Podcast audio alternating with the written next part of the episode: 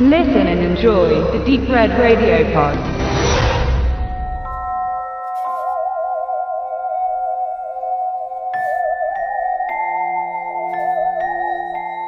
Anders Thomas Jensen hat bisher noch nicht allzu viele Filme auf seiner Vita als Regisseur zu stehen, doch ein jeder ist ein Erfolg und bei Kritikern und Publikum äußerst beliebt.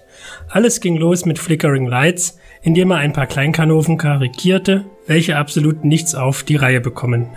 Danach gab es dänische Delikatessen, in dem zwei Fleischer eine Metzgerei eröffnen, die etwas ganz Besonderes im Angebot hatte. Anschließend folgte in Adams Äpfel eine bissige Abrechnung mit der Kirche und nun nun haben wir bei Men in Chicken ein paar Sonderlinge vor der Kamera, die versuchen, ihre Herkunft zu ergründen. Und wieder haben wir es mit einem Werk zu tun, das gelungen ist. Men in Chicken erzählt die Geschichte der beiden Brüder Gabriel und Elias. Der eine lehrt an der Universität Psychologie, der andere ist ein Nichtskönner, welcher sich für unwiderstehlich hält und außer Masturbation nichts weiter im Kopf hat. Eines Tages erfahren die beiden, dass ihr Vater nicht ihr wirklicher Vater war, sondern dass sie adoptiert wurden. Ihr wirklicher Vater lebte auf der Insel Ork, also machen sich Elias und Gabriel auf, ihrem echten Erzeuger einen Besuch abzustatten.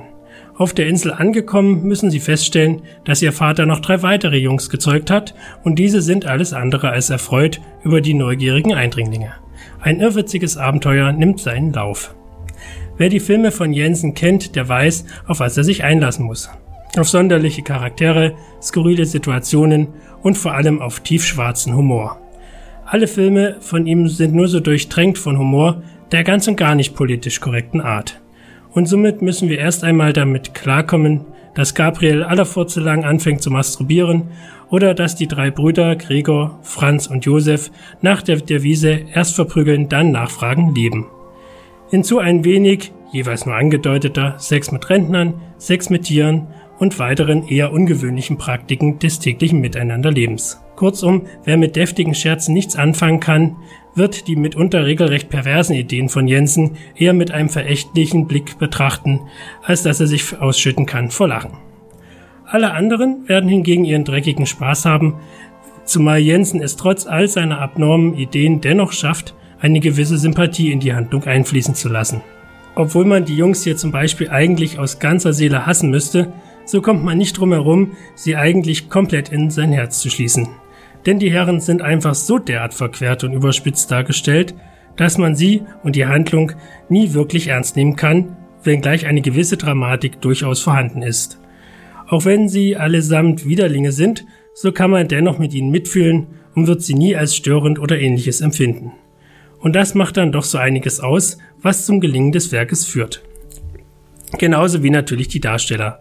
Allen voran Matt Mickelson, welcher zu der Gattung von großen Hollywood-Stars gehört, die ihre Herkunft nicht verleugnen und deshalb immer wieder noch in Filmen auftreten, die fernab von der Größe eines Hollywood-Schinkens sind und zudem in der eigenen Muttersprache gedreht werden. In allen Jensen-Filmen war er schon dabei, so natürlich auch hier. Dazu Nikolai Likas, mit dem Mickelson auch schon bei dänische Delikatessen vor der Kamera stand. Hauptdarsteller ist jedoch David Dencik, den man zwar über die Grenzen von Dänemark nun nicht so gut kennt, der aber letztendlich eine genauso gute Figur macht. Kurzum, das Ensemble ist fantastisch und man kann nur hoffen, es in dieser Kombination bald noch einmal zu erleben. Unterm Strich ist Men in Chicken somit erneut allen Freunden der Filme von Anders Thomas Jensen ans Herz gelegt. Auch wenn sich Jensen vielleicht nicht neu erfindet, so ist seine Mischung aus Skurrilität, schräge Typen und schwarzem Humor auch hier wieder exzellent in Szene gesetzt. Aber Achtung, Wer Jensen noch nicht kennt, sollte zuvor vielleicht doch erst einmal auf die früheren Werke zurückgreifen. Denn letztendlich muss man sich doch erst einmal an seinen Stil gewöhnen. Wer dies aber gemacht hat, der wird auch hier hochgradig zufrieden sein.